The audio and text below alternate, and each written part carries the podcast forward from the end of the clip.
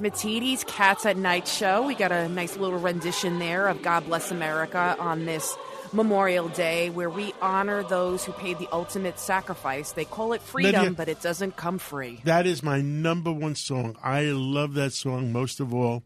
And uh, I remember a few years ago, uh, we were down in Federal Hall, and we were doing a uh, a discussion about uh, our country, and this was like six, seven, eight years ago.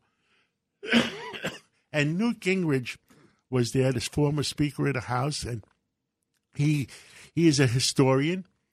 And we had uh, Democrats, Republicans, we had liberals, conservatives in that room. We had a couple hundred people.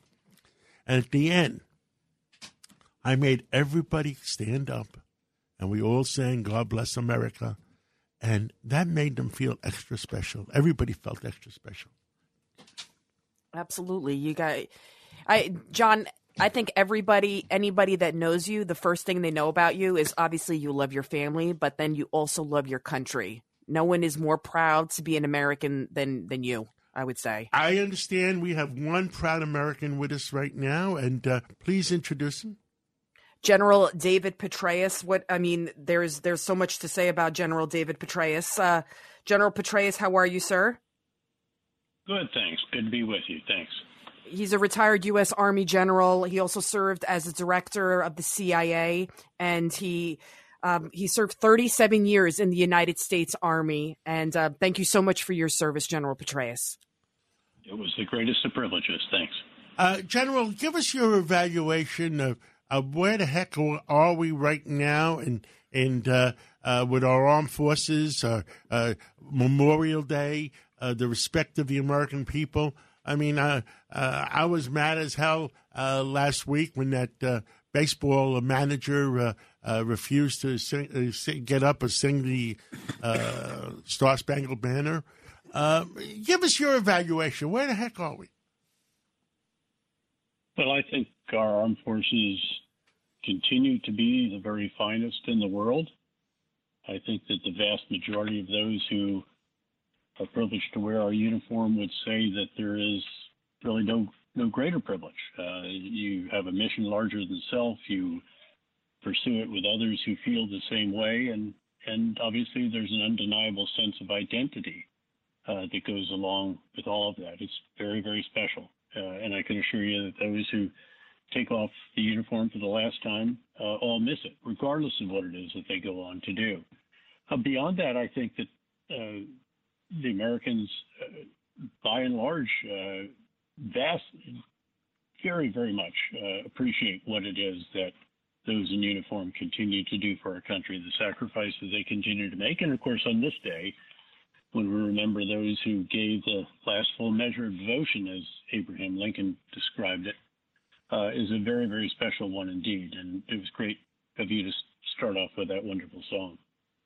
It, uh, it, it makes me feel extra special. Uh, give us your your evaluation of let's let's look at the big picture instead of talking about Russia, Ukraine, and all that stuff all over again. Give us the big picture of where you think our, our armed forces are in relationship to, to China, Russia, and and if you were an advisor to the president, what you would whisper in his ear right now?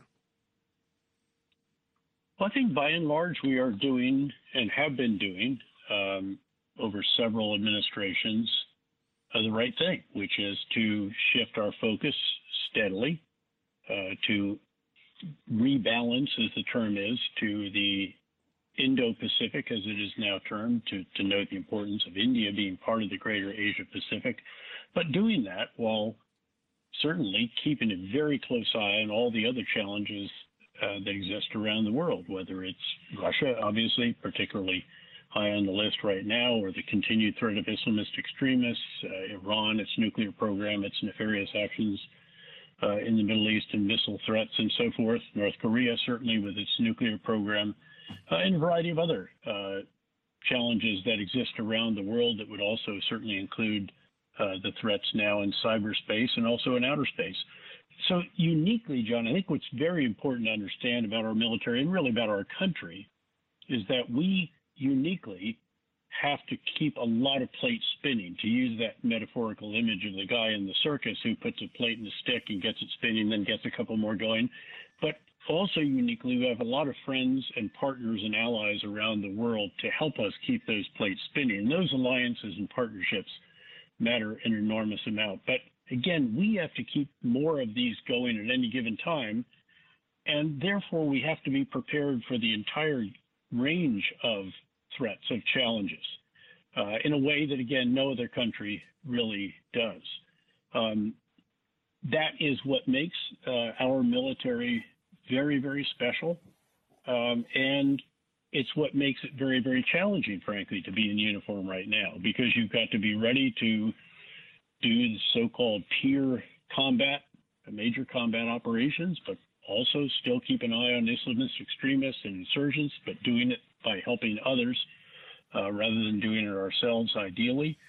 Uh, and then being prepared and deterring uh, a variety, a host of other potential threats that are out there. And uniquely, we tend to lead these various efforts wherever they are in the world. Uh, and again, I think that sets the United States apart from all others. Uh, it means that that we have to have a degree of versatility uh, that again is is unique. But I think we are very capable of doing that, and that we are by and large doing that. Noting that certainly we need to shift our procurement and research and development and all the rest of that even further into the uh, area away from these huge, incredibly expensive, also exquisitely capable large manned platforms to increasingly uh, unmanned uh, or remotely piloted. Uh, over time, it will actually be semi autonomous, perhaps even autonomous platforms and systems. All of that lies in the future.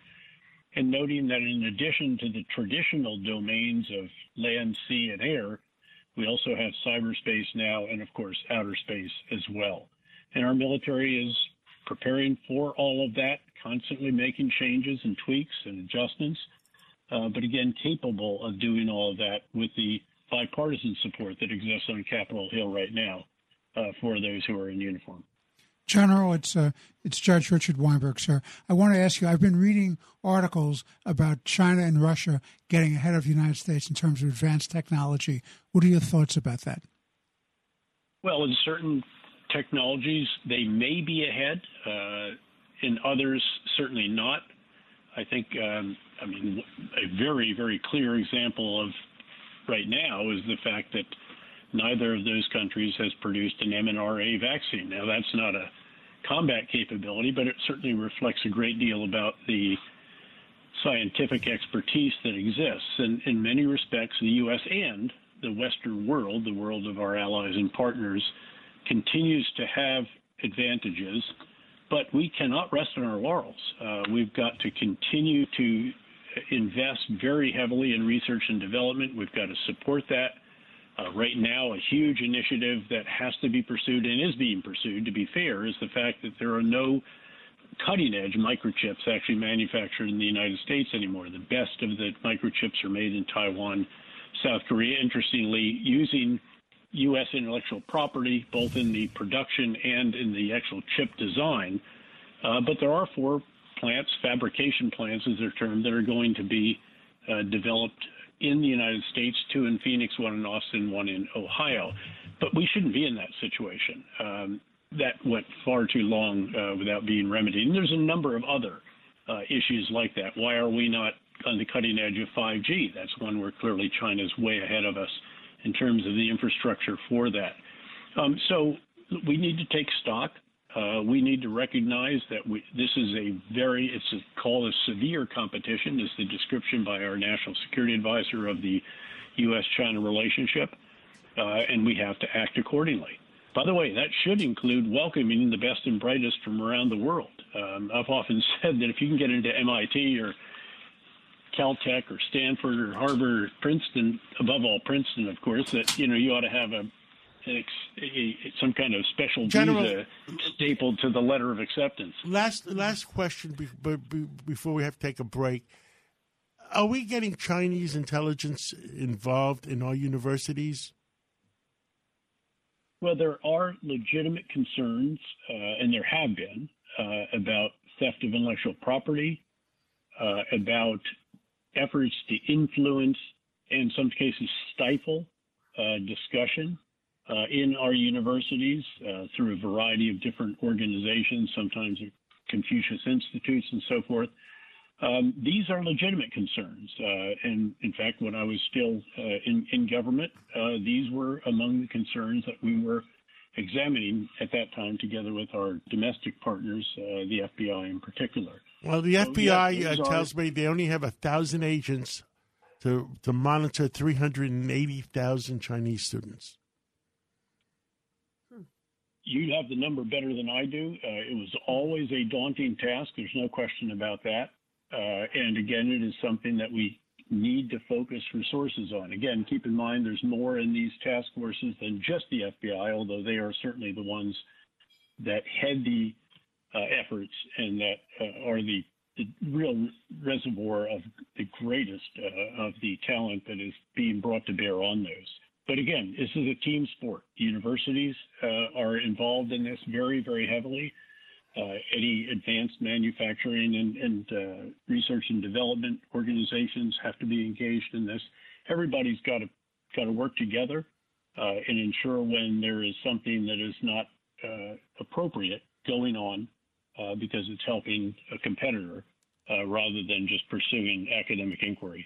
Gentlemen, thank you so much for calling in this Memorial Day weekend, and and we all feel uh, the solace of uh, of Memorial Day. And uh, God bless you for everything you've done for our country and continue to speak out for our country. And God bless America. Thank you so much.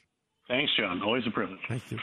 Let's take a break, and uh, we're going to be coming back, and we have Congresswoman Nicole Malliotakis, we have Dr. Michalos, and we got a su- surprise guest calling in from the ball field in Staten Island. Uh, we have Eric uh, Scheffler. And let's take that break first. Ohio, ready for some quick mental health facts? Let's go. Nearly 2 million Ohioans live with a mental health condition. In the U.S., more than 50% of people will be diagnosed with a mental illness in their lifetime. Depression is a leading cause of disability worldwide. So, why are some of us still stigmatizing people living with a mental health condition when we know all of this? Let's listen to the facts and beat the stigma. Ohio, challenge what you know about mental health at beatthestigma.org.